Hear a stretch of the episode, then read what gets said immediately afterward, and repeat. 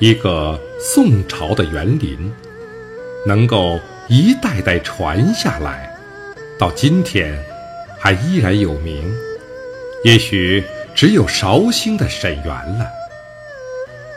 沈园的出名，却是由一曲爱情悲剧引起的。诗人陆游和表妹唐婉在园壁上题写的两阙《钗头凤》，是其中的热点。陆游，也许是宋朝最好的一个诗人，但肯定不是一个值得唐婉为他而死的人。表妹唐婉，是在一个秋天。忧郁而逝的。临终前，他还念着表哥那阙被后人传唱的《钗头凤》。自从这个春天，和陆游在沈园不期而遇后，病榻之上的唐婉就在低吟这阙伤感的宋词。一枝梅花，落在了诗人的眼里。这是南宋的春天，年迈的陆游再次踏进了沈园，在斑驳的园壁前，诗人看到了自己四十八年前题写的一阙旧词：“红酥手，黄藤酒，满城春色宫墙柳。”东风恶，欢情薄，一怀愁绪，几年离索。错，错，错。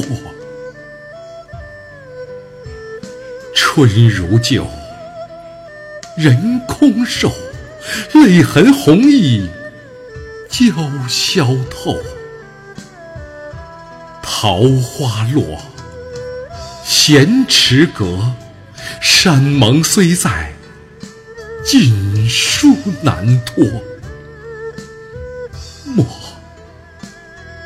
莫，莫。唐婉在临终的日子里，一遍遍回想自己和表哥那段。幸福的岁月。陆游二十岁时初娶表妹唐婉，两人诗书唱和，绣花扑蝶，就像旧小说中才子佳人的典型故事。可惜这样的日子太短了。唐婉只记得有一天，婆婆对她说。你们两个太相爱了，这样荒废儿子的学业，妨碍功名的。唐婉至死都没有想通，相爱也会是一种罪名。不过，他更没有想通的是，那个据说在大风雨之夜出生在淮河一条船上的诗人。后来，横戈跃马抗击金兵的表哥，竟然违不了父母之命，在一纸休书上签下了羞答答的大名。陆游四十八年后重游沈园，发现了园壁间一阙褪色的旧词，也叫《钗头凤》。这是唐婉的词记。世情薄，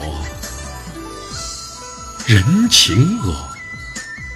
雨送黄昏，花易落。晓风干，泪痕残。欲笺心事，独语斜阑。难，难，难。人长各，今非昨。病魂常似秋千索。角声寒，夜阑珊，怕人询问，咽泪装欢。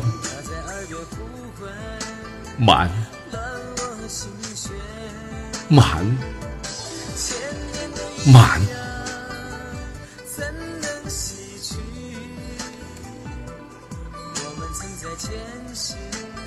在南宋的春天，一枝梅花斜在了诗人的眼里。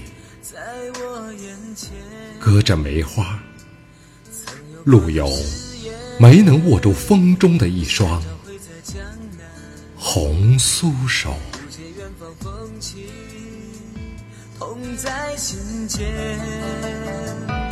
江南的雨啊连绵不断它在耳边呼唤。